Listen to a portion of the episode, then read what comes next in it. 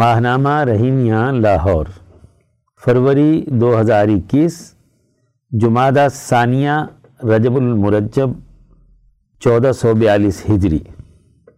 ارشاد گرامی، حضرت اقدس مولانا شاہ عبد القادر رائے پوری قدس حسر رحو مسند نشین ثانی خانقاہ عالیہ رحیمیہ رائے پور۔ در حقیقت انبیاء علیہ السلام کا راستہ ہی براہ راست کامیاب، دائمی اور راحت کی زندگی کا راستہ ہے۔ قرآن پاک کے بتائے ہوئے اخلاق ہی راستے کی سواری ہیں، ورنہ انسان کی عمر گزر جاتی ہے، مگر وہ ساتھ نہ جانے والی دولت کمانے کے ذوق میں مر جاتا ہے۔ دولت فی نفسی ہی یعنی حقیقت میں کوئی چیز نہیں، بلکہ اس کا علم ہی وہ سرور ہے جو دولت مند کو میسر ہوتا ہے۔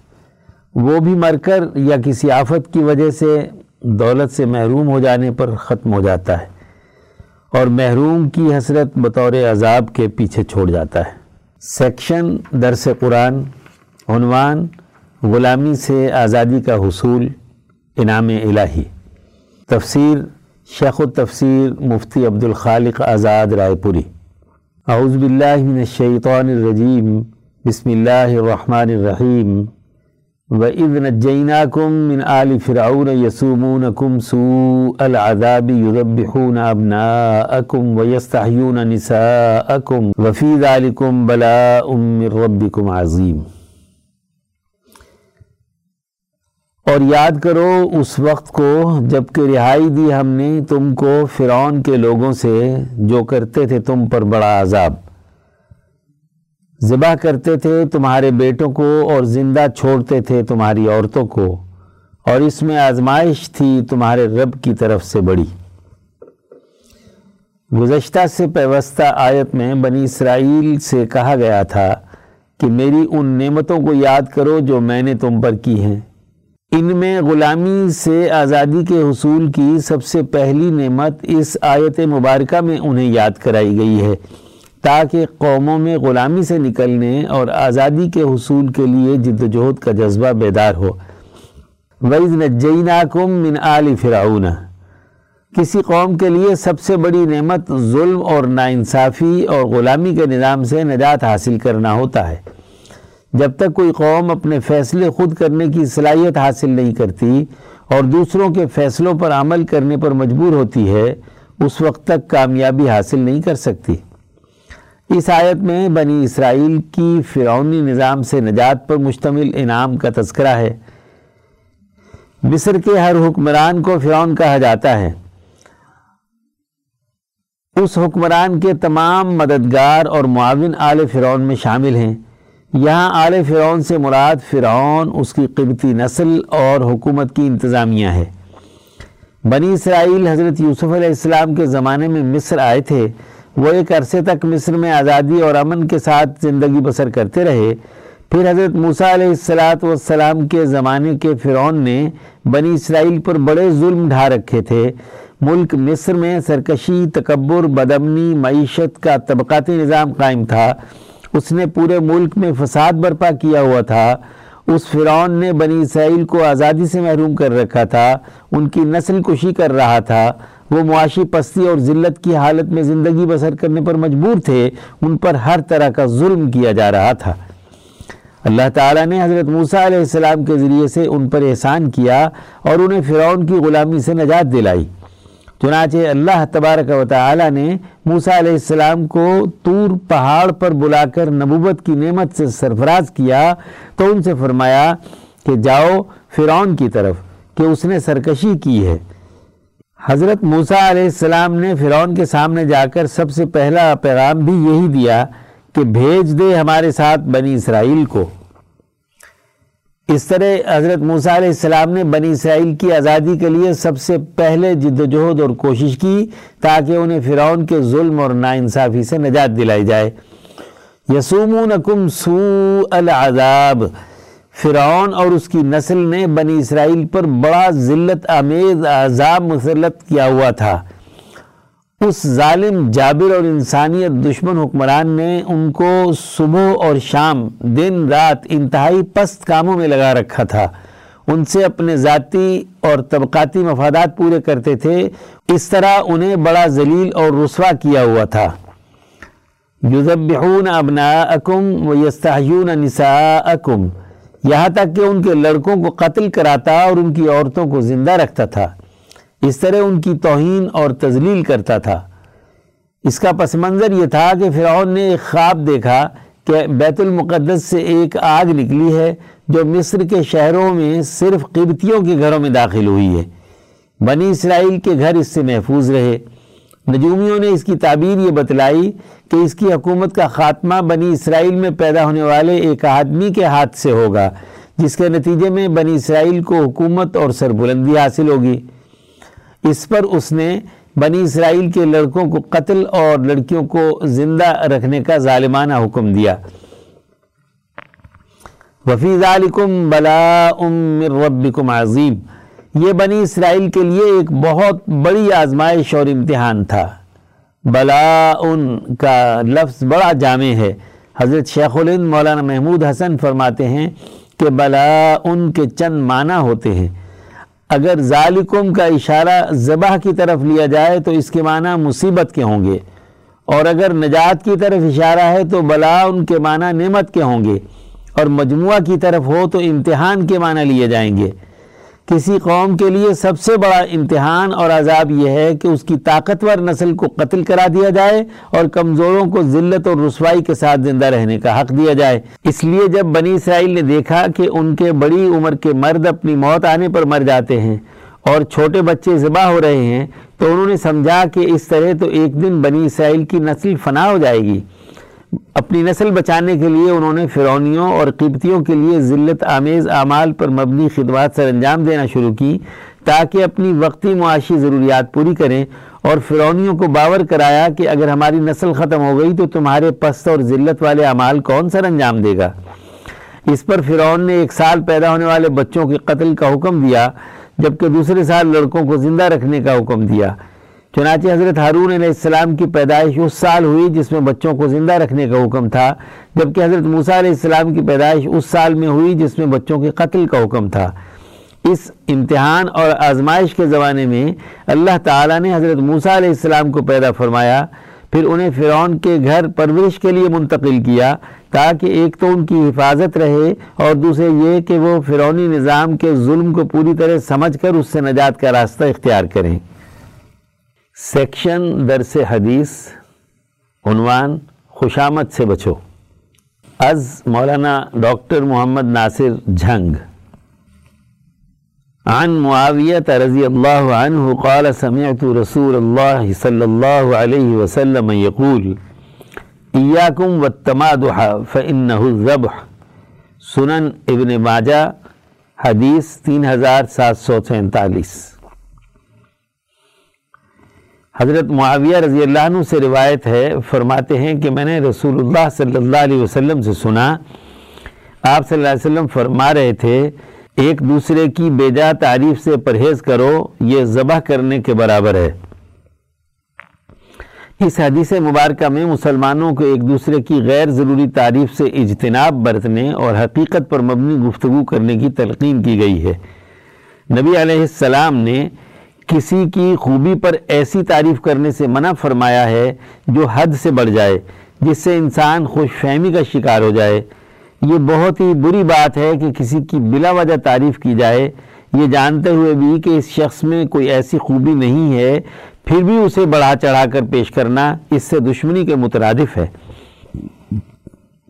اگر کسی کو اپنی تعریف کروانے کا شوق پیدا ہو جائے تو یہ رجحان فکر تعمیر شخصیت میں بڑی رکاوٹ بن جاتا ہے۔ شاطر اور چلاک لوگ ایسے لوگوں کو احمق بنانے میں کوئی کسر نہیں اٹھا رکھتے۔ یہ مرض عام انسانوں میں بھی ہو سکتا ہے اور خواص میں بھی۔ اور موقع پرست ماتحت اپنے حکمران بالا کو چکمہ دینے کے لیے چاپلوسی کی روش اپنا لیتے ہیں۔ اس لیے شخصیت کی خوبیوں میں سے ایک خوبی یہ ہے کہ انسان خود آشنا ہونے کے ساتھ ساتھ مردم شناس ہو۔ عمومی اخلاق کی پابندی کے بعد ہر انسان سے اس کی شخصی خوبیوں کے مطابق سلوک کرے۔ کسی سے اس کے حقیقی مقام و مرتبے سے کم تر سلوک کرنا اس کو مایوس اور متنفر کرتا ہے، جبکہ تعریف وغیرہ میں حد سے تجاوز غلط فہمی کا باعث بنتا ہے۔ زیر نظر حدیث میں رسول اللہ صلی اللہ علیہ وسلم نے انسانی شخصیت کے لیے اس رویے کو بہت خطرناک کہا ہے۔ کہ آپ اس میں گفتگو میں بلا وجہ کی تعریف و توصیف اختیار کی جائے۔ کسی کی بلا وجہ تعریف کرنا اور کسی انسان کے گلے پر چھری پھیر دینا ایک برابر ہے۔ اس لیے کہ کسی کی بیجا تعریف سے جب وہ خوش فہمی کا شکار ہو کر اپنے تئیں باکمال ہو جاتا ہے تو یہ حرکت اس کی حقیقی شخصیت کے قتل کے مترادف ہے۔ چنانچہ ایک موقع پر آپ صلی اللہ علیہ وسلم کے سامنے کسی نے جب دوسرے کی بیجا تعریف کی تو آپ صلی اللہ علیہ وسلم نے فرمایا، تجھ پر افسوس ہے۔ تو نے تو اپنے بھائی کی گردن کاٹ دی۔ متفق علیہ۔ ایک دوسری حدیث میں آپ صلی اللہ علیہ وسلم نے فرمایا کہ اپنی بیجا تعریف کرنے والے کے منہ میں مٹی ڈالو۔ رواہ مسلم۔ اس لیے انسان کو کم از کم خود اتنا عقل مند ضرور ہونا چاہیے کہ جب کوئی دوسرا آپ کو آپ کی حیثیت سے زیادہ پیش کرنے کی کوشش کرے تو آپ اپنی اصل حیثیت کو نہ بھولیں اور خود کو کسی خوش فہمی میں مبتلا نہ ہونے دیں۔ سیکشن صحابہ کا ایمان افروز کردار۔ عنوان سیدہ زینب رضی اللہ عنہا بنت محمد صلی اللہ علیہ وسلم۔ تحریر مولانا قاضی محمد یوسف حسن عبدال حضرت زینب رضی اللہ عنہ حضرت صلی اللہ علیہ وسلم کی سب سے بڑی صاحبزادی تھی۔ آپ بیست نبی سے دس برس پہلے پیدا ہوئیں۔ اس وقت آپ کی عمر تیس برس تھی۔ آپ رضی اللہ عنہ اولین مسلمان ہونے والوں میں سے تھی۔ مشرقین مکہ کی جانب سے حضور صلی اللہ علیہ وسلم اور آپ کے اہل و عیال کو جو تکلیفیں پہنچیں ان سب میں آپ رضی اللہ عنہ اور آپ کی بہنیں شریک رہیں۔ آپ بالخصوص تکالیف کے دور میں حضور صلی اللہ علیہ وسلم کو معاونت اور مدد باہم پہنچاتی۔ مکے کے مشکل ترین دور میں جبکہ حضور صلی اللہ علیہ وسلم اور آپ کے اہل خانہ پر روزانہ مصائب کے پہاڑ توڑے جاتے، آپ صلی اللہ علیہ وسلم اپنی اس ہونہار صاحبزادی کو تسلی دیتے کہ دین حق کی حمایت میں کھڑے ہونے پر اللہ تعالیٰ تمہارے والد کا حامی و ناصر ہے، تم اپنے ابا پر مت خوف کھاؤ۔ سن سات نبوی میں حضرت صلی اللہ علیہ وسلم اور آپ کے ساتھیوں کو شیب ابن ابی طالب میں قید کیا گیا۔ وہاں آپ تین برس تک قید رہے اور فاقوں پر فاقے گزرے۔ ان سب مصائب میں حضرت خدیجہ رضی اللہ عنہ اور آپ صلی اللہ علیہ وسلم کی سبھی اولاد شریک رہی۔ حضرت زینب رضی اللہ عنہ کو جو تکلیف پہنچی، اس کے بارے میں حضور صلی اللہ علیہ وسلم نے فرمایا، وہ میری سب سے اچھی بیٹی تھی جو میری محبت میں ستائی گئی۔ حضرت زینب رضی اللہ عنہ کا نکاح ابوالعاص بن ربی لقیت سے ہوا، جو حضرت زینب رضی اللہ عنہ کے خالزات تھے۔ وہ تجارت میں امانت داری کے حوالے سے مشہور تھے۔ نبوت کے تیرہویں سال جب حضرت صلی اللہ علیہ وسلم نے مکہ معظمہ سے مدینہ منورہ ہجرت فرمائی تو آپ صلی اللہ علیہ وسلم کے اہل و عیال مکے میں رہ گئے تھے۔ آپ صلی اللہ علیہ وسلم نے اپنی اہلیہ حضرت سودا اور اپنی صاحبزادیوں حضرت فاطمہ اور حضرت ام کلثوم رضی اللہ عنہما کو مدینہ منورہ بلا لیا، لیکن حضرت زینب رضی اللہ عنہ اپنے شوہر کے پاس ہی رہیں یہاں تک کہ غزوہ بدر ہوا اور اس میں آپ رضی اللہ عنہ کے شوہر ابو العاص کفار کی طرف سے شریک ہوئے اور گرفتار ہوئے۔ انہیں اس شرط پر رہا کیا گیا کہ وہ مکے جا کر حضرت زینب رضی اللہ عنہ کو مدینہ منورہ بھیج دیں گے۔ اس طرح آپ رضی اللہ عنہ نے اپنے شوہر کو حالت شرک ہی میں چھوڑ کر سن دو ہجری میں غزوہ بدر کے بعد مدینہ منورہ کی طرف ہجرت فرمائی۔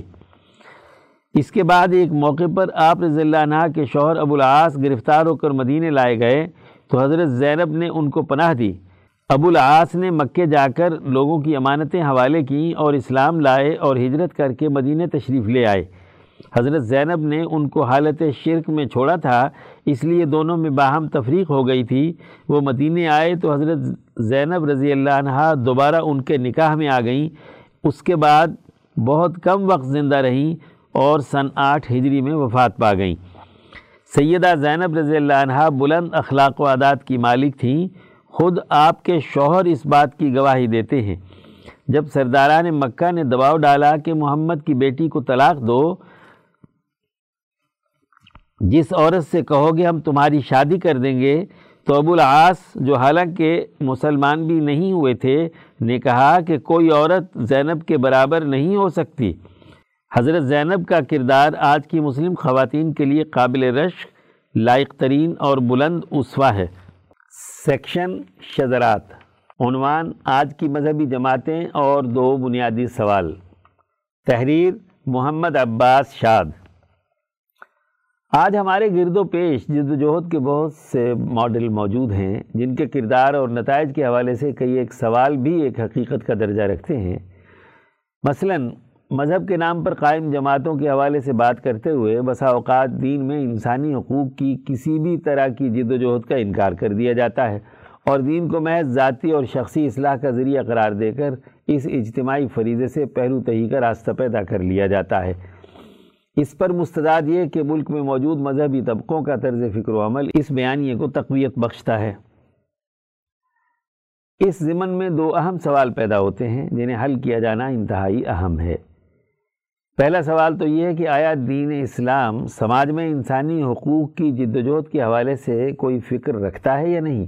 دوسرا سوال یہ ہے کہ ملک میں موجود مذہبی جماعتوں کے طرز فکر و عمل کو دینی نقطۂ نظر سند جواز فراہم کرتا ہے یا نہیں؟ اول الذکر سوال کو حل کرنے کے لیے ہمارے سامنے انبیاء اکرام علیہ السلام کا اسوہ ہونا چاہیے کہ انبیاء علیہ السلام کی جد کا منحج کیا رہا ہے۔ اللہ تعالیٰ کا فرمان ہے، انما انت منذرم ولک القوم انہاد تیرا کام تو ڈر سنا دینا ہے اور ہر قوم کے لیے ہوا ہے راہ بتانے والا۔ کے مطابق، ہر قوم میں انبیاء علیہ السلام نے اپنے اس فریضے کو نبھایا ہے۔ اس حقیقت کو کسی بھی طرح نہیں جھٹلایا جا سکتا کہ انبیاء اکرام علیہ السلام اپنے دور کے انقلابی رہنما رہے ہیں، جنہوں نے تہذیب شخصیت اور قومی سیاست کے لیے انقلابی کردار ادا کیا۔ بقول امام شاہ ولی اللہ دہلوی، من سیرتہم اللہ یشتغلو بما لا یتعلقو بتہذیب النفس و سیاست الامہ۔ انبیاء علیہ السلام کی سیرت یہ ہے کہ وہ تہذیب نفس اور امت کی سیاست کے علاوہ کسی کام میں مشغول نہیں ہوتے۔ حجت اللہ، بحث سیاست ملیہ، جلد ایک، صفحہ ایک سو پچاس تبا دیوبند۔ یہی وجہ ہے کہ انہوں نے اپنے دور کے ظلم کی ہر شکل کے خلاف جد و جہد کی ہے۔ آج دنیا میں آزادی و حریت اور عدل و انصاف کے جتنے بھی نظریات اور احساسات پائے جاتے ہیں، ان کی انسانی سماج میں آبیاری انبیاء اکرام علیہ السلام ہی نے کی ہے۔ انبیاء اکرام نے اپنی اس سرفروشانہ جد و جہد کے ذریعے ہر دور کے ظلم و استبداد اور استحصالی نظاموں کے خلاف جد و جہد کا ایک نمونہ چھوڑا ہے، جو انسانیت کے لیے مشعل راہ ہے۔ حتیٰ کہ خود ہمارے پیغمبر محسن انسانیت حضرت محمد صلی اللہ علیہ وسلم نے جنگوں کی روک تھام، مسافروں کی مدد اور مظلوموں کی دستگیری سے اپنے عہد شباب کا آغاز کیا۔ اور ایک وقت آیا کہ آپ صلی اللہ علیہ وسلم کے پیغام انصاف سے دنیا کے قصر استبداد لرز اٹھے۔ اس سے یہ بات پائے ثبوت کو پہنچ گئی کہ سماج میں انسانی حقوق کے لیے جد و جہد کرنا انبیاء اکرام علیہ السلام کی سنت متواترہ، مسلسل اور پہم ہے۔ اس لیے یہ سوال اٹھانا کہ دین میں بنیادی انسانی حقوق کے لیے، سیاسی جد و جہد کے لیے کوئی فکر یا منہج ہے یا نہیں، بے معنی ہو کر رہ جاتا ہے۔ کیونکہ اسلام کے حوالے سے اس کے سیاسی فکر کا انکار ایک بدیہی حقیقت کو جھٹلانے کے مترادف ہے۔ جہاں تک دوسرے سوال کا تعلق ہے کہ مذہبی طبقوں کے طرز فکر و عمل کا کیا جواز ہے، تو اس حوالے سے بھی ہمارے سامنے دو طرح کے طرز عمل ہیں۔ ایک وہ طرز عمل ہے جو دین میں سیاست اور ریاست کے کردار کی نفی کا قائل ہے۔ ان کے نزدیک دین صرف چند عبادات اور رسومات کا مجموعہ ہے۔ اسے دنیا داری اور حکومت کے کاموں سے کچھ لینا دینا نہیں۔ یہ نقطۂ نظر اس طبقے کی سادگی اور بے شعوری کا غماز ہے۔ جس کی کوئی علمی اور عقلی توجہ ممکن نہیں۔ یہ ان کی مایوسی اور قنوتیت کا اظہار ہے، جس کا اسلام کے فکر سے کوئی تعلق نہیں۔ لہذا اس طرز عمل کو اسلام کے ساتھ جوڑنا نہ صرف روح اسلام کی نفی ہے، بلکہ یہ فکر انبیاء اکرام علیہ السلام کے زندہ کردار سے بھی متصادم ہے۔ کیونکہ اسلام کی سیاست اور حکومت کا مطمع نظر عدل و انصاف کا قیام اور ظلم کا خاتمہ ہے۔ اس کے لیے وہ جرائم کے انسداد کے لیے طاقت و قوت کا بھی قائل ہے۔ اسلام محض اقتدار کے لیے حکومت کا قائل نہیں، اور نہ اس معنی میں وہ اقتدار کے حصول کے لیے کوشاں ہوتا ہے۔ جہاں تک دوسرے مذہبی طبقے کے طرز عمل کا تعلق ہے کہ وہ اپنے آپ کو اسلام کے سیاسی فکر کا حامل قرار دے کر ملک کے سیاسی میدان میں بھی موجود ہے، اس طبقے کے اس طرز فکر و عمل نے واقعی اسلامی اور دینی سیاست کے حوالے سے بہت سے سوالات اور غلط فہمیوں کو جنم دیا ہے۔ اس حوالے سے گزارش ہے کہ سیاست میں مذہبی عنوان سے کاروبار سیاست کے علم برداروں کے کردار کے باعث اسلام کے سیاسی فکر ہی کا انکار کر دینا کوئی دانش مندی نہیں۔ اصل بات یہ ہے کہ سیاست نام نہاد مذہبی طبقے کی ہو یا نام نہاد سیکولر طبقے کی۔ دیکھنا یہ ہے کہ اس کی پشت پر کون سا فکر اور نظریہ کار فرما ہے۔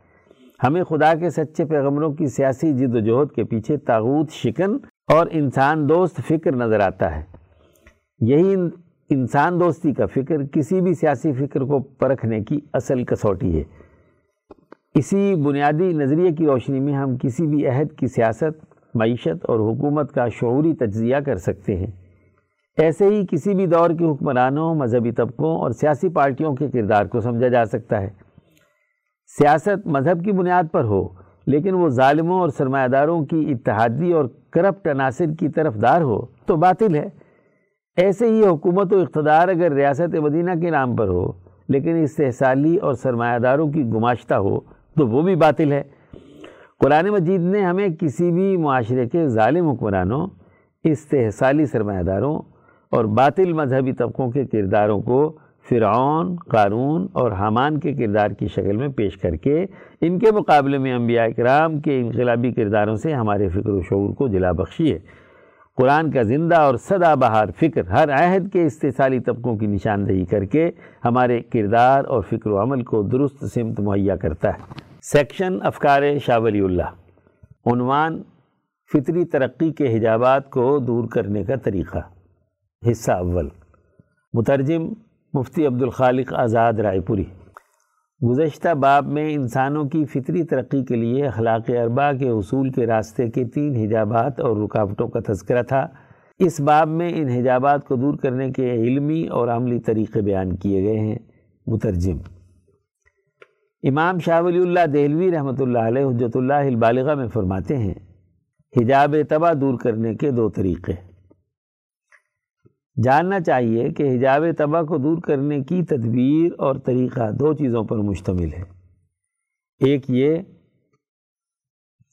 کہ انسان کو اپنی طبیعت اور بہیمیت کے حجاب کو دور کرنے کی ترغیب دی جائے۔ ایسے کاموں کا حکم دیا جائے اور ان پر ابھارا جائے جن سے طبیعت کا حجاب دور ہوتا ہے۔ دوسرے یہ کہ جب انسان پر طبعی اور بہیمی حجاب غالب آئے اور اس کے تحت کوئی کام کرے تو اسے سزا دی جائے وہ چاہے یا نہ چاہے، اس کا مواخذہ کیا جائے۔ پہلے طریقہ کار سے متعلق احکام۔ اسے ایسی ریاضتوں اور مشقتوں کا حکم دیا جائے جو اس کی بہیمیت اور طبیعت کے زور کو توڑ دے اور بہیمی تقاضوں کو کمزور کر دے۔ مثلا، ایک، روزہ رکھنے کا حکم۔ دو، رات کو جاگ کر تحجد وغیرہ عبادات کرنے کا حکم۔ اس طریقہ کار کے حوالے سے بعض لوگ سختی اور تشدد اختیار کرتے ہیں۔ وہ اللہ کے پیدا کیے ہوئے اعضاء اور اس کی تخلیق میں تغیر و تبدل کا راستہ اختیار کرتے ہیں۔ مثلا ایک، اپنی شہوتوں کو کنٹرول کرنے کے لیے آلات تناسل کو کاٹ لینا۔ دو، یا کسی عمدہ اور بہترین عضو، مثلا ہاتھ اور پاؤں کو باندھ کر خشک کر لینا۔ ایسے لوگ بہت زیادہ جاہل عبادت گزار ہوتے ہیں۔ حقیقت یہ ہے کہ تمام کاموں میں درمیانہ راستہ اختیار کرنا زیادہ بہتر ہوتا ہے۔ یاد رہے کہ روزہ اور رات کو جاگنا زہر بھرا علاج ہے، اس لیے اسے صرف ضرورت کے بقدر استعمال کرنا واجب ہے۔ دوسرے طریقہ کار سے متعلق احکام۔ جو آدمی اپنی طبعی خواہشات کی اتباع کرتا ہے، اس کی حوصلہ شکنی کرنا اور اس کے حیوانی رویوں کا ہر طرح سے انکار کرنا ضروری ہے۔ اس لیے کہ وہ سنت راشدہ یعنی سیدھے طریقے کا مخالف ہے۔ یہ بہت ضروری ہے کہ اس کے سامنے ہر طرح کے طبعی اور بہیمی خواہشات کے غلبے سے دور رہنے کا طریقہ بیان کیا جائے۔ اس سلسلے میں لوگوں پر بہت زیادہ تنگی کرنا بھی مناسب نہیں۔ اسی طرح تمام انسانوں کے لیے صرف زبانی مذمت اور انکار ہی کافی نہیں ہوتا، بلکہ بعض لوگ اس وقت تک درست نہیں ہوتے جب تک کہ ان کو جسمانی طور پر کوئی سزا نہ دی جائے۔ اور اسی طرح بعض کاموں میں ان پر کوئی مالی توان نہ لگایا جائے اور ایسی سزا صرف ان لوگوں کی بڑھی ہوئی خواہشات کو پورا کرنے پر دی جائے جن کی وجہ سے لوگوں کے اجتماعی تقاضوں کا نقصان ہو رہا ہو۔ مثلا زنا اور قتل وغیرہ پر سخت سزا کا نفاذ۔ حجاب رسم کو دور کرنے کے دو طریقے۔ حجاب رسم کو دور کرنے کی تدابیر اور طریقے بھی دو ہیں۔ ایک یہ کہ انسانی سوسائٹی میں ہر سطح کے سیاسی اور معاشی ارتفاقات سر انجام دیتے ہوئے اللہ کے احکامات کو پیش نظر رکھنا لازمی قرار دیا جائے۔ چنانچہ، ایک، بعض اجتماعی کاموں کا آغاز بسم اللہ پڑھ کر کرنے کا حکم دیا گیا ہے۔ دو، بعض اجتماعی کاموں اور ارتفاقات کی ایسی حدود و قیود مقرر کر دی گئی ہیں جنہیں کرتے وقت اللہ تعالیٰ کے احکامات کی پوری رعایت رکھنا ضروری ہے۔ جیسا کہ خرید و فروخت، لین دین اور قرض سے متعلق شرعی احکامات ہیں۔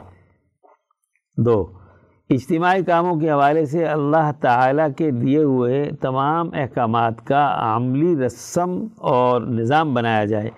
پھر اسے انسانی سوسائٹی میں خوب فروغ دیا جائے۔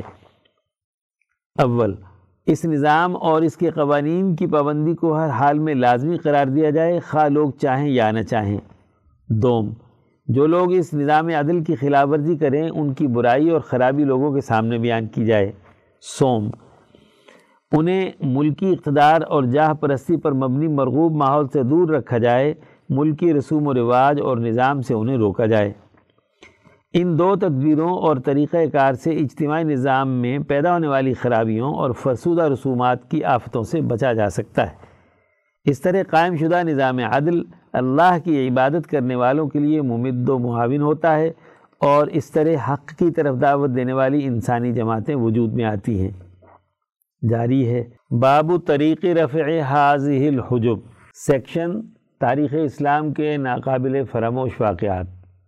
عنوان طارق ابن زیاد فاتح اندلس، تحریر مفتی محمد اشرف عاطف، لاہور۔ طارق بن زیاد خلافت بنی امیہ کے مسلم جرنیل تھے۔ وادی تافنا الجزائر میں پچاس ہجری چھ سو ستر عیسوی میں پیدا ہوئے اور دمشق میں سات سو بیس عیسوی میں تقریباً پچاس سال کی عمر میں وفات پائی۔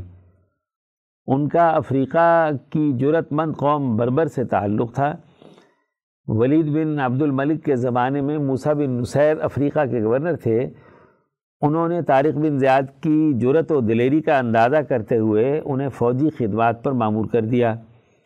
کچھ عرصے بعد انہیں تنجا یعنی مراکش کا گورنر بھی بنا دیا۔ مراکش سے متصل سمندر کے اس پار یورپ کا مشہور ملک اندلس یعنی ہسپانیہ تھا۔ اندلس کے بادشاہوں سے تنگ آئی عوام کے مطالبے پر اندلس پر حملے کا منصوبہ بنایا گیا۔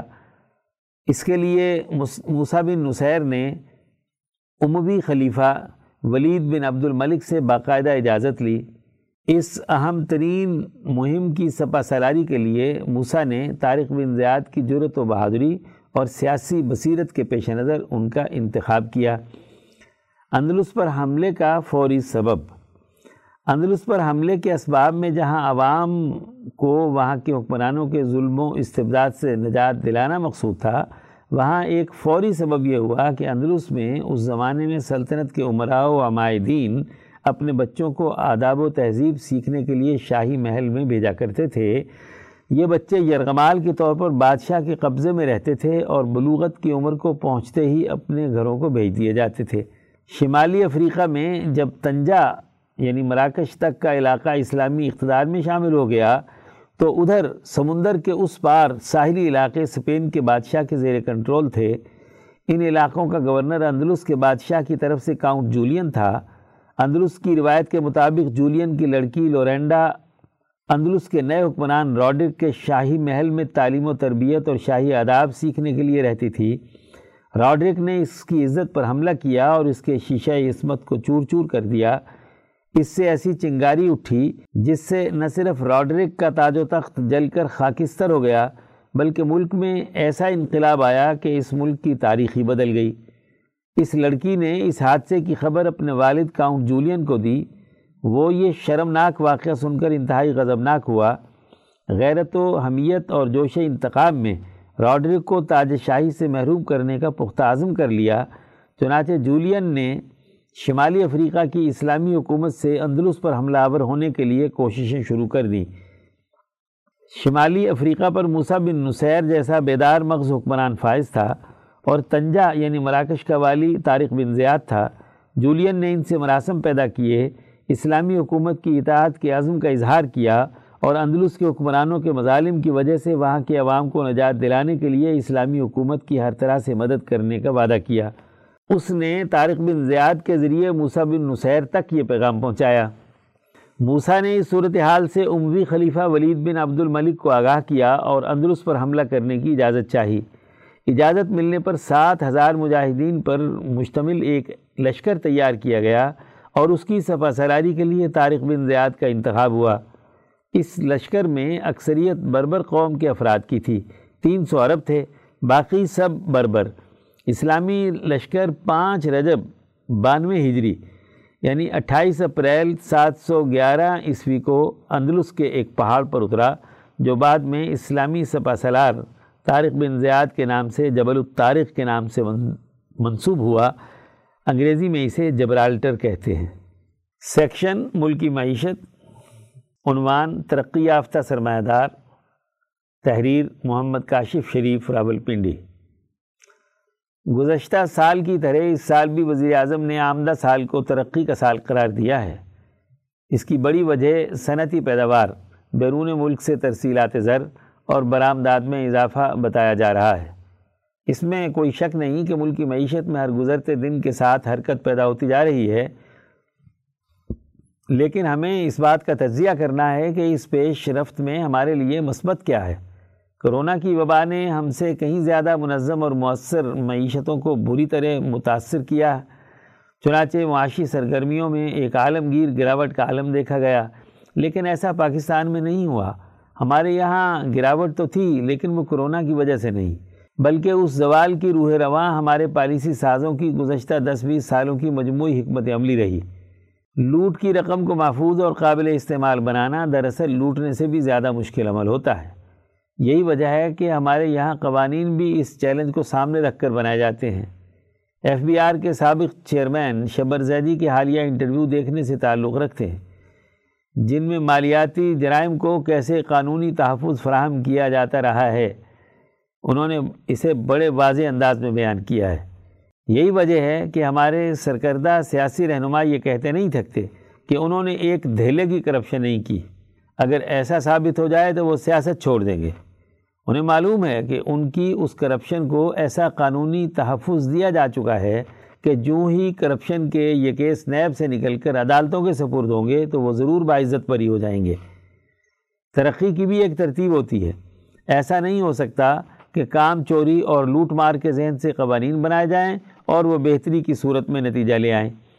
ایسا نہیں ہے۔ کہ اب پاکستان میں کام و کسب کی طرف توجہ بڑھتی جا رہی ہے۔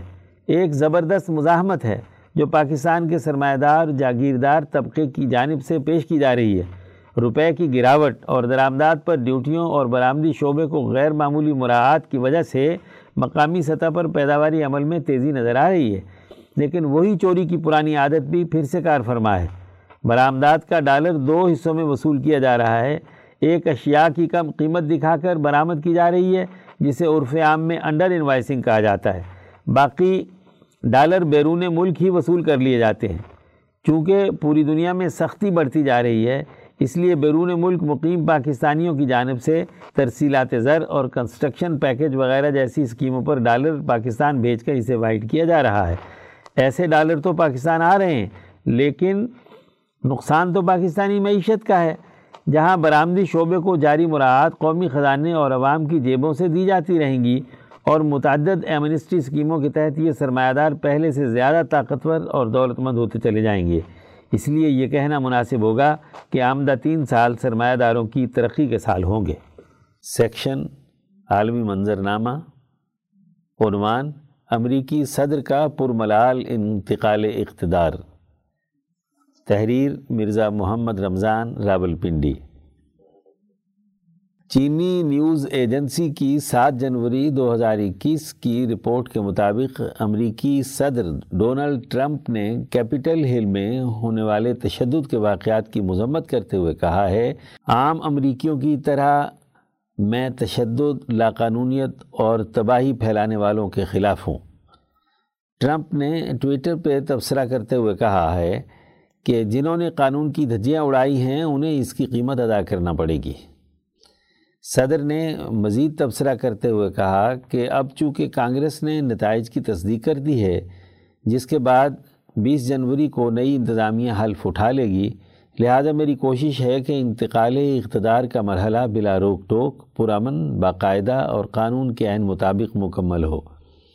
اس عمر کی وضاحت کرتے ہوئے کہا کہ یہ لمحہ زخموں کو مندمل کرنے اور مفاہمت کا متقاضی ہے۔ دوسری طرف عالمی میڈیا ٹرمپ کو پرتشدد اور قانون کی پرواہ نہ کرنے والا صدر بنا کر پیش کر رہا ہے، جبکہ روسی اخبار دی ماسکو ٹائم کی سات جنوری دو ہزار اکیس کی رپورٹ کے مطابق امریکی انتخابات کا طریقہ کار قدیمی ہے، جو دور جدید کے معیارات پر پورا نہیں اترتا، اس لیے مسلسل خلاف ورزیوں کا شکار رہتا ہے۔ یہ بات صحیح ہے، کیونکہ اسے وضع ہوئے تین سو تینتیس سال گزر چکے ہیں۔ انسانی معاشرہ صدیوں کا سفر طے کر چکا ہے، سماجی معاشی اور سیاسی حالات بدل چکے ہیں، میڈیا اپنی طاقت کا لوہا منوا چکا ہے۔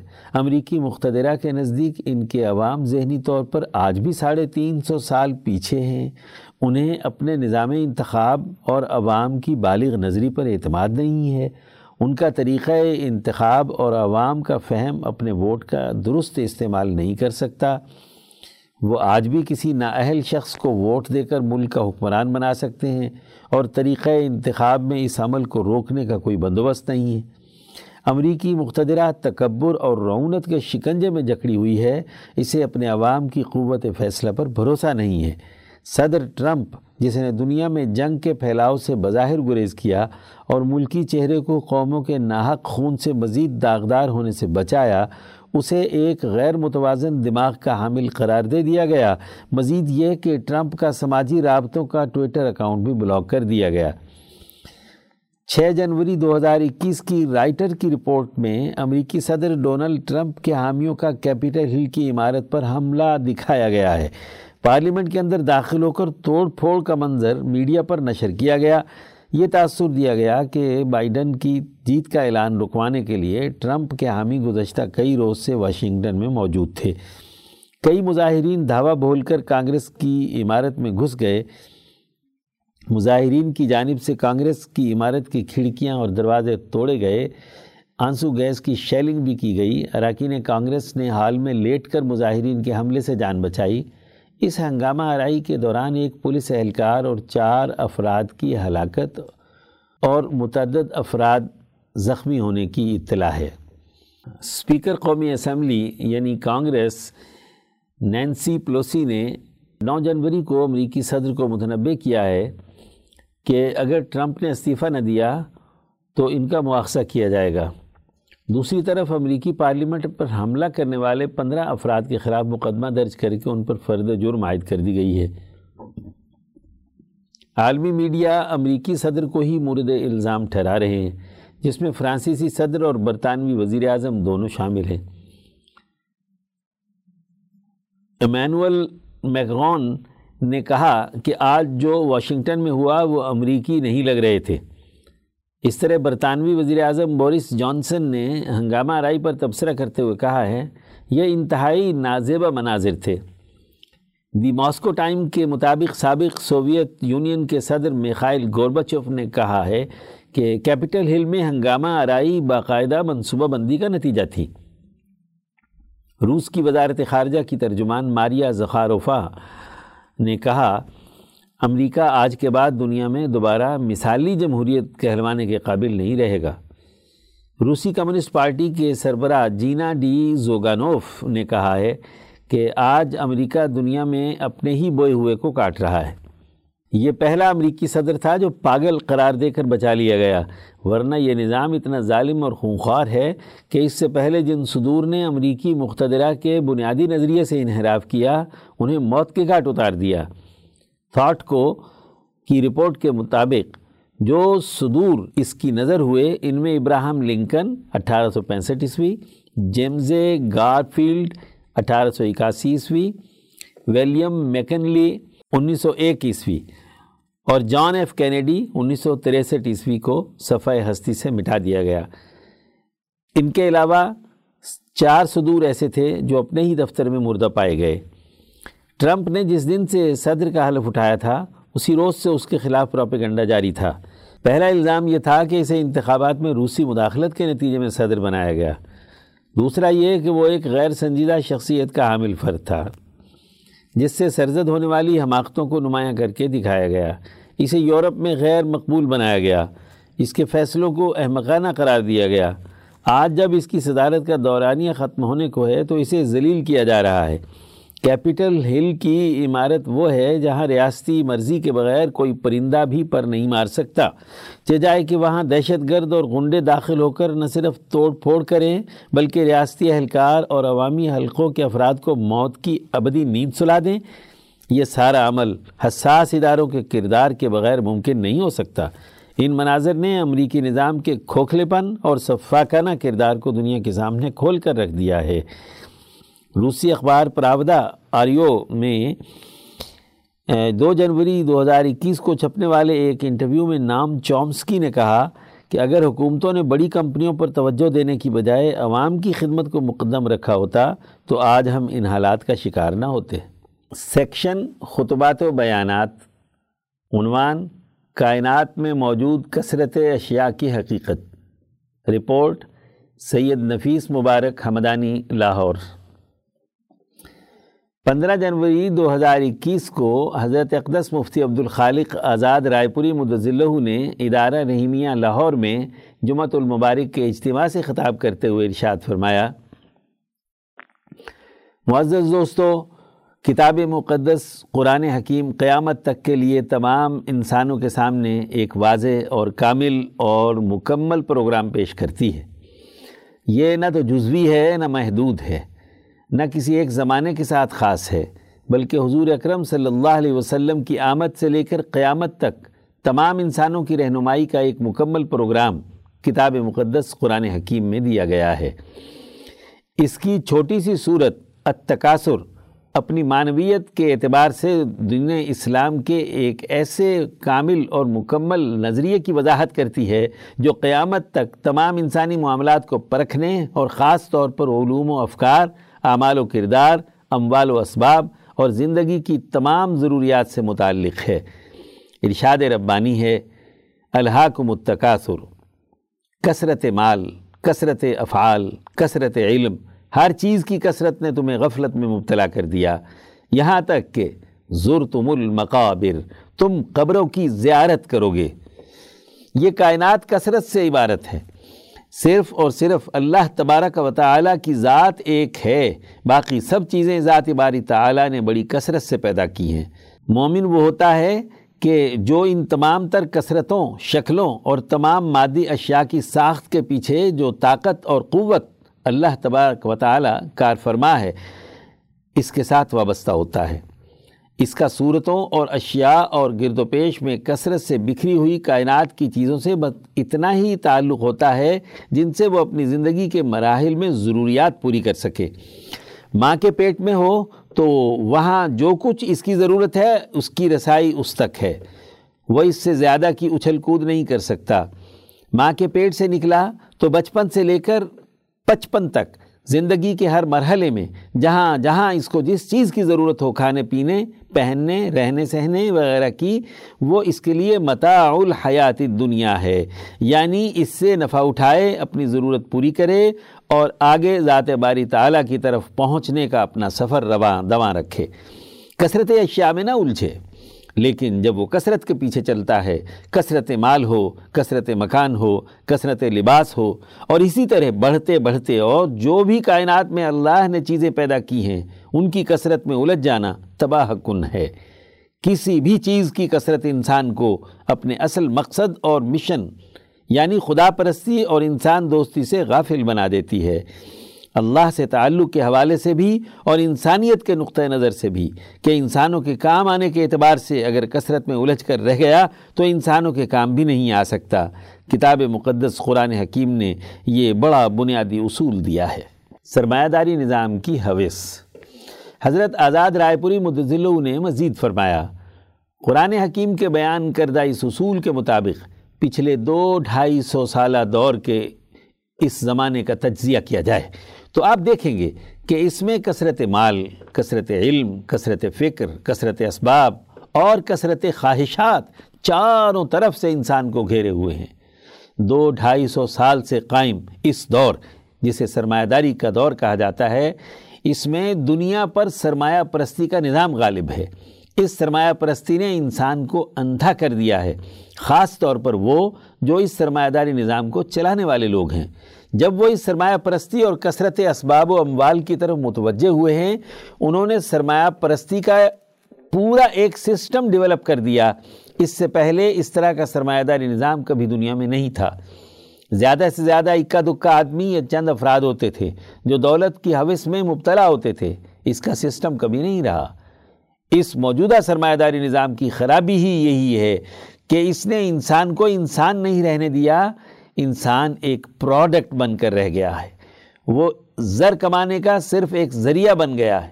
اس کی سب سے بدترین مثال یہ ہے کہ اس وقت پوری دنیا میں واویلا مچ رہا ہے کہ ہماری پرائیویسی چلی گئی۔ واٹس ایپ نے ایک پالیسی جاری کی ہے اور دنیا بھر میں کہا جا رہا ہے کہ اس نے آئینی اور قانونی طور پر طے کر لیا ہے کہ وہ لوگوں کے پرائیویٹ تعلقات سے حاصل شدہ ڈاٹا فروخت کرے گا۔ خفیہ طور پر تو پہلے بھی یہ کام وہ کر رہے تھے۔ فرد سے، افراد سے، اقوام سے، ممالک سے ان کی انسانیت چھین لی۔ ان کے دماغوں میں پنپنے والا، پرورش پانے والا علم قابل فروخت بنا دیا۔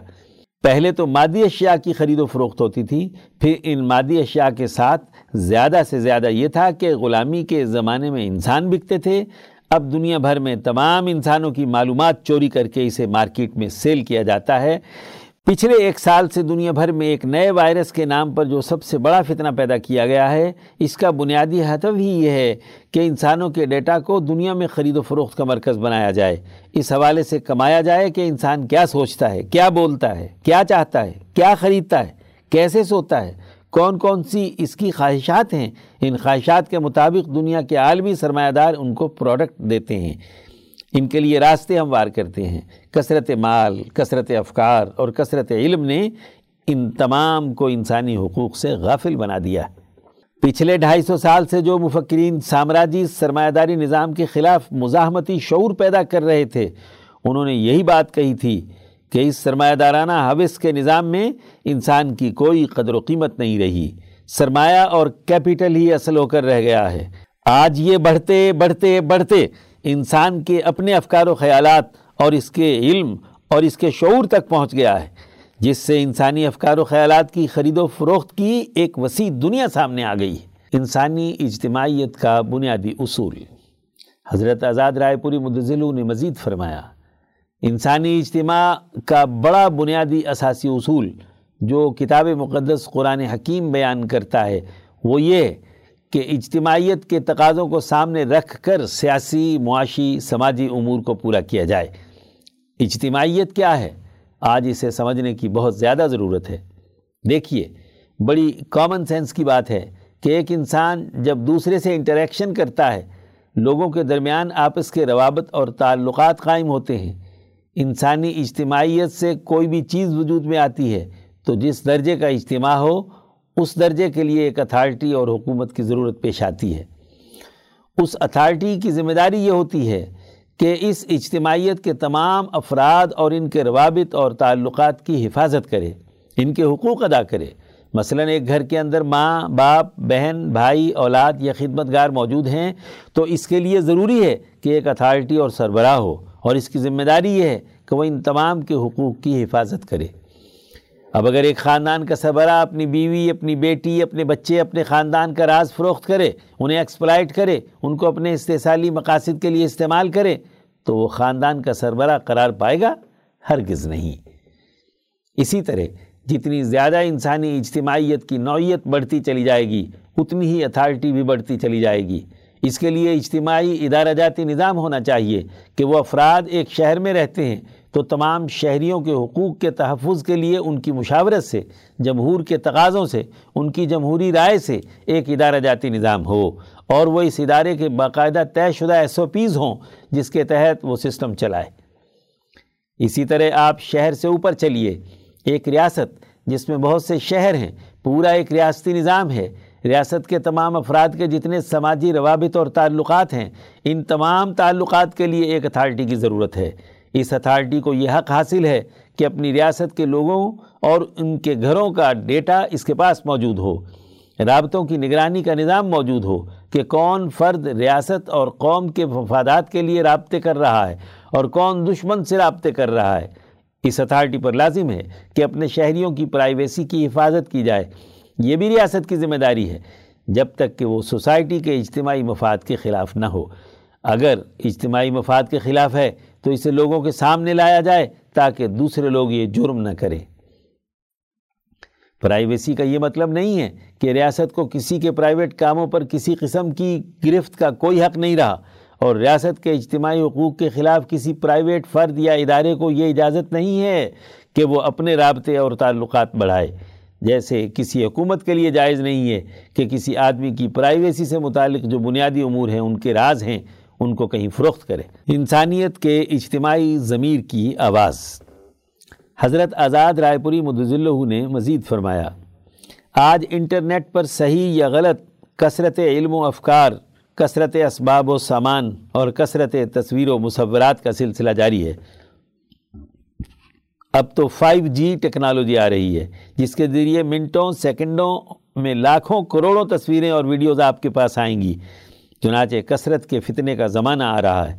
اس کا علاج ایک ہی ہے کہ دل کا تعلق ذات باری تعالیٰ کے ساتھ ایسا یقینی ہو کہ ان کثرتوں کے جھاڑ جھنکار سے بچ کر اصل بات تک رسائی حاصل کی جا سکے۔ اگر وہ کثرت شیطانی عمل ہے تو اس کی شیطنت کو سمجھے۔ اس کا توڑ پیدا کرے۔ اور اگر وہ پورا کا پورا عمل درست ہے تو اس کی درستگی کی حقیقت کو سمجھے۔ انسانیت کو اللہ تعالیٰ نے جب تک اس کائنات میں رکھنا ہے، انسانیت کا اجتماعی ضمیر کبھی مردہ نہیں ہو سکتا۔ انسانیت کا اجتماعی ضمیر ایسی بری کثرت کی مزاحمت ضرور کرے گا۔ بعض لوگ واٹس ایپ پرائیویسی کے حوالے سے باتیں کر رہے ہیں کہ جی گوگل کو تو پہلے ہی سب کچھ ڈیٹا معلوم ہے، اب آپ کی کیا پرائیویسی ہے؟ دیکھیں، گوگل نے سب کچھ غیر قانونی طور پر کیا ہوا ہے۔ اس نے آپ سے غیر قانونی طور پر لکھوا لیا۔ اب جب واٹس ایپ نے قانونی طور پر اجازت مانگی ہے تو دنیا بھر کی انسانیت کی اجتماعیت نے آواز بلند کی ہے، مزاحمت کا اعلان کیا ہے۔ گویا انسانیت کے اجتماعی ضمیر کی آواز اٹھی ہے۔ اس پہلو پر بھی نظر ہونی چاہیے۔ تبھی تو واٹس ایپ کی انتظامیہ کو وضاحت نامہ جاری کرنا پڑا کہ نہیں جی ایسا نہیں، ویسا نہیں، وغیرہ، بلکہ اپنی پالیسی کو مؤخر کرنے کا اعلان کیا ہے۔ انہوں نے سرکولر جاری کیا ہے، جس میں بہت سے اعترافات بھی کیے ہیں۔ اب دیکھنا یہ چاہیے کہ انسانی اجتماعیت نے آواز اٹھائی ہے۔ یہ آواز ضرور اٹھانی چاہیے۔ حقیقت یہ ہے کہ اقوام متحدہ کو اپنے ایک سو بانوے، ترانوے ملکوں کے افراد کے روابط اور تعلقات کی حفاظت کا اجتماعی نظم قائم کرنے کے لیے ادارہ جاتی سسٹم قائم کرنا چاہیے، تاکہ محض کوئی ایک فرد ان مفادات سے فائدہ نہ اٹھا سکے۔ کوئی طاقتور ملک اور طاقتور ملک کے بھی کوئی خاص افراد اور اپنے ان کے سامراجی ادارے فائدہ اٹھانے کے بجائے انسانیت کی اجتماعیت ان تمام معاملات کو حل کرے۔ آج ہمیں چاہیے کہ اپنا شعور بیدار کریں، اٹھیں، سوچیں کہ ہمارے حقوق پر، ہمارے علم پر، ہماری اشیاء پر، ہماری سوچ پر، ہمارے فکر پر جو ڈاکہ ڈالا جا رہا ہے، اس سے بچنے کے لیے اجتماعی نقطۂ نظر سے ادارہ جاتی نظام ہونا چاہیے۔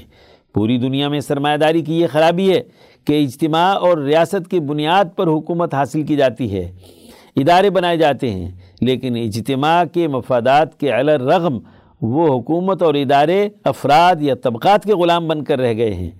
اس لیے جب تک عوامی جمہوریت نہ ہو، اس وقت تک حقوق کی حفاظت نہیں ہو سکتی۔ اس کے لیے لازمی اور ضروری ہے کہ جن لوگوں کی اجتماعی طاقت سے جو چیز وجود میں آئی ہے، ادارہ جاتی نظام اسی سطح کا ہونا چاہیے۔ سیکشن عظمت کے مینار۔ عنوان حضرت مولانا عبداللہ الغاری رحمۃ اللہ علیہ۔ تحریر وسیم اعجاز کراچی۔ امام انقلاب مولانا عبید اللہ سندھی رحمۃ اللہ علیہ کے قریبی ساتھیوں میں ایک اہم نام حضرت مولانا عبداللہ لغاری رحمۃ اللہ علیہ کا بھی ہے۔ ان کا تعلق ضلع گھوٹ کی صوبہ سندھ کے گاؤں داد لغاری سے تھا۔ وہ بارہ سو اٹھاسی ہجری مطابق اٹھارہ سو اکہتر عیسوی کو نہال خان لغاری کے ہاں پیدا ہوئے۔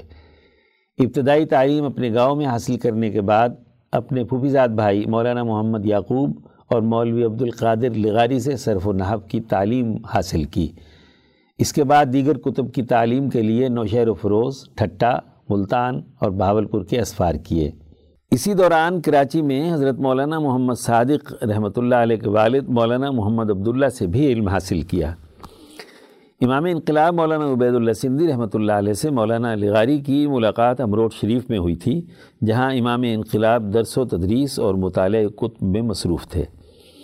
موصوف رحمۃ اللہ علیہ حضرت سندھی کے نظریات سے بہت متاثر ہوئے اور عملی طور پر حضرت سندھی کے ساتھ شامل ہو گئے۔ جب امروٹ میں نشر و اشاعت کے لیے محمود المطابع نامی ایک پریس قائم کیا، تو انہوں نے حضرت سندھی کے ساتھ مل کر کام کیا۔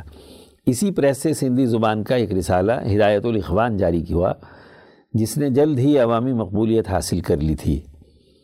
اٹھارہ سو ستانوے عیسوی میں جب حضرت شیخ الند مولانا محمود حسن رحمۃ اللہ علیہ نے حضرت سندھی کو دیوبند طلب کر کے سیاسی کام کرنے کی جانب توجہ دلائی، تو سندھ سے مولانا محمد صادق کراچوی اور مولانا عبداللہ لغاری بھی حضرت سندھی کے ساتھ گئے تھے۔ یہ ان کی حضرت شیخ الند سے پہلی ملاقات تھی۔ اس ملاقات میں وہ حضرت شیخ الند کی شخصیت اور ان کے مشن سے بہت متاثر ہوئے اور اس سیاسی کام میں حضرت سندھی کے ہم سفر بننے کا پختہ عزم کر لیا۔ سندھ دھرتی کے نوجوانوں میں سیاسی بیداری اور انقلابی روح بیدار کرنے کے لیے جب انیس سو ایک عیسوی میں حضرت سندھی رحمۃ اللہ علیہ نے صاحب العالم الثالث پیر رشید الدین راشدی رحمۃ اللہ علیہ کے تعاون سے حیدرآباد کے نزدیک گوٹ پیر جھنڈا میں ایک مدرسہ دار الرشاد کے نام سے قائم کیا، تو مولانا عبداللہ لغاری اس کے محتمم مقرر کیے گئے۔ امام انقلاب تو انیس سو نو میں دیوبند حضرت شیخ الہند کے پاس منتقل ہو گئے، لیکن مولانا لغاری حضرت شیخ الہند کی سرپرستی میں انیس سو چودہ عیسوی تک اس مدرسے کا انتظام سنبھالے رہے۔ جولائی انیس سو پندرہ عیسوی میں مولانا عبید اللہ پیر جھنڈو تشریف لائے۔ اور مولانا لغاری کو اپنے ہمراہ کابل چلنے کا فرمایا۔ کابل کے اس سفر میں وہ نہ صرف امام انقلاب کے ہم سفر تھے، بلکہ رفیق کار اور انتہائی اعتماد یافتہ ساتھی بھی تھے۔ فروری انیس سو سولہ عیسوی میں امام انقلاب نے حکیم محمد اجمل خان، مولانا محمد علی جوہر، ڈاکٹر مختار احمد انصاری وغیرہ کے نام مولانا لغاری کے ہاتھ اپنے اور راجہ مہندر پرتاپ کے خصوصی خطوط ہندوستان بھیجنے کی ذمہ داری لگائی تھی۔ جنہیں مولانا نے انتہائی رازداری کے ساتھ سر انجام دیا۔ تحریک ریشمی رومال کے تین اہم ترین مراکز دین پور امروٹ اور پیر جھنڈا تھے، جہاں امام انقلاب مولانا عبید اللہ سندھی، حضرت شیخ الن کی سرپرستی میں بذات خود کام کر چکے تھے۔ ضروری تھا کہ ان تینوں مراکز کے اکابرین سے تحریک ریشمی رومال کے تحت انگریزوں کے خلاف جد و جہد کا تحریری پروانہ حاصل کیا جاتا۔ اس مقصد کے لیے بھی امام انقلاب نے مولانا لغاری کو ایک عبارت قلم بند کرا دی تھی۔ مولانا نے یہ کام بھی انتہائی رازداری کے ساتھ سر انجام دیا اور تینوں مراکز سے عبارتوں پر دستخط کروا کر سردار عبد الرزاق میزان العلماء کو کابل روانہ کی۔ ریشمی رومال خطوط کے افشا ہونے کے بعد تحریک ریشمی رومال کے سلسلے میں جہاں اور بہت سارے لوگوں کی گرفتاری عمل میں آئیں، وہیں ستمبر انیس سو سولہ عیسوی میں مولانا عبداللہ لغاری بھی اپنے ساتھیوں کے ہمراہ گرفتار کر لیے گئے۔ تقریباً دو سال تک لاہور پٹھان کوٹ دین پور اور کراچی وغیرہ کی جیلوں میں نظر بند رہے۔ انیس سو اٹھارہ عیسوی میں رہا کیے گئے۔ افغانستان اور ہندوستان کی آزادی کے لیے قائم کی جانے والی جماعت جنود ربانیہ کی فہرست میں مولانا لغاری کا عہدہ کرنل کے طور پر لکھا ہوا ہے۔ رہائی کے باوجود بھی انگریزی سی آئی ڈی موصوف پر کڑی نظر رکھے ہوئے تھی۔ انگریز کو ان سے اس قدر خطرہ تھا کہ جب انگریزوں کے خلاف والی کابل امیر امان اللہ خان برسر پیکار ہوئے تو اس دوران بھی ان کو کافی دنوں تک ان کے گھر میں نظر بند کر دیا گیا۔ انیس سو چھبیس عیسوی میں جب مولانا عبید اللہ سندھی مکہ معظمہ پہنچے تو کچھ عرصے بعد مولانا عبداللہ لغاری بھی ان کی خدمت میں حجاز تشریف لے گئے۔ حجاز میں قیام کے دوران مولانا سندھی نے تفسیر قرآن، علوم اسلامیہ اور ولی اللہ تفسیر پر جو تعلیم دی وہ سب مولانا عبداللہ لغاری نے قلمبت کی۔ بلکہ جتنی کتابیں مولانا سندھی کے افکار اور شاہ ولی اللہ کے فلسفے کے مطابق شائع ہوئیں ان میں زیادہ تر کے ذرائع مولانا عبداللہ لغاری ہی ہیں۔ انیس سو انتالیس عیسوی میں مولانا سندھی نے جب ہندوستان واپس آنے کا فیصلہ کر لیا، تو بعض انتظامات کی خاطر مولانا عبداللہ لغاری ان کے آنے سے پہلے سندھ پہنچ گئے۔ وطن واپسی کے بعد بھی موصوف مولانا سندھی کے آخری دم تک ساتھ رہے۔ مولانا سندھی کے وصال کے بعد قریباً چھ سال تک سندھ یونیورسٹی میں قرآن پاک کی تفسیر اور حکمت ولی اللہ کی تعلیم سے طلبہ کے ذہنوں کو آراستہ کرتے رہے۔ آخر میں سندھ یونیورسٹی میں ایم اے کے طلبہ کو قرآن حکیم کی تفسیر پڑھانے کے لیے معلم مقرر کیے گئے۔ آخری عمر میں ذوف نے شدت اختیار کر لی تھی۔ بیماری کے باعث پندرہ ستمبر انیس سو اٹھاون عیسوی کو سول اسپتال حیدرآباد میں داخل ہونا پڑا، لیکن جام بر نہ ہو سکے اور جمعرات اٹھارہ ستمبر انیس سو اٹھاون کو جان جاں آفری کے سپرد کر دی۔ سندھ کے ضلع سانگھڑ میں آسودہ خواب ہیں۔ اللہ تعالیٰ ان کی مسائی کو قبول فرمائے اور ہمیں ان کے نقش قدم پر چلنے کی توفیق عطا فرمائے۔ آمین۔ یا رب العالمین۔ عنوان ادارہ رحیمیہ لاہور میں دورہ تفسیر قرآن حکیم۔ چند مشاہدات و تاثرات، تحریر شمس خیال یوب بلوچستان۔ پچھلے سال انہی ایام میں ادارہ رحیمیہ لاہور کے سالانہ دورہ تفسیر بائیس دسمبر دو ہزار انیس تا بارہ جنوری دو ہزار بیس کے لیے لاہور جانا پڑا۔ چھ جنوری کو لاہور پہنچا، ادارے میں پہنچتے ہی ایک الگ ماحول نظروں کے سامنے رہا۔ کم وسائل کا ایسا بترتیب استعمال کہ جس کو عمل میں لانے کے لیے شاید یہاں حکومتی کابینہ سے رجوع کیے بنا اور عوامی ٹیکس کو استعمال میں لائے بغیر ممکن نہ ہو۔ مگر ادارے میں ممبران کی تنخواہوں سے ایک چھوٹے سے فیصد پر ہی ایسا عظیم شاہکار منظم کیا گیا کہ جسے واقعی امام سندھی رحمۃ اللہ علیہ کی معاشی نقطہ سنجیوں کا ترجمان کہا جا سکتا ہے۔ ادارے کے سربراہ کی اپنی ملکیت معاشرتی تحویل میں مہیا تھی۔ رہن سہن کا شاندار ماحول تھا۔ کھانے کا ایسا انتظام تھا کہ تمام دسترخوان نشست اچھی طرح سیر ہو جاتے اور اختتام میں کچرہ دان کی کوئی ضرورت باقی نہ رہتی۔ الغرض اسلامی معاشیات کی ایک جیتی جاگتی صورت تھی جو ہر آن نظر آتی تھی۔ اس کے علاوہ دینی فضا اور روحانی ماحول الگ سے میسر تھا۔ سحر کا آغاز معزن کی روح پرور بلاوے سے بجانب خدا ہوتا تو تمام افراد بستر کو خیرباد کہتے۔ وضو کر کے سفارہ ہوتے اور نماز میں عالم مثال سے اتصال کی کوشش دور فتن میں کرنے لگتے۔ نماز سے فراغت پر کرام اللہ کھولتے اور حقائق عتم میں غتزن ہوتے۔ پھر کیا دیکھتے کہ قدیم سے جدید کا، پستی سے بلندی کا اور زوال سے عروج کا ایک پورا سمندر سامنے قرآن تفسیر کی صورت میں امٹ پڑتا۔ یہاں سے جنون کو پرواز بخشنے کے بعد چائے کا دور چلتا، جس میں محمود و ایاز کا کوئی پتہ نہ چلتا۔ اور سربراہ اور راہ رویان ایک ہی دستخان پر بمثل پرانے رفیقوں کے جمع ہو جاتے۔ چائے نوشی کے بعد امام تمام حضرت مفتی عبدالخالق آزاد رائے پوری کی ہمراہی میں جناح باغ لاہور میں سیر صبح کے لیے نکلتے، جہاں نسیم کی سرگوشی میں جب پرندے چہچہاتے اور درختوں کے پتوں سے غمازی کرنے لگتے، تو ساتھ میں موجود قدرت کا شارے گویا اپنے علوم سے اس کی تشریح کر کے ہمیں سربستہ رازوں سے آگاہ کرتے اور فلسفہ جمالیات گویا پڑھائی نہیں لیتے تھے، بلکہ پلا لیتے تھے۔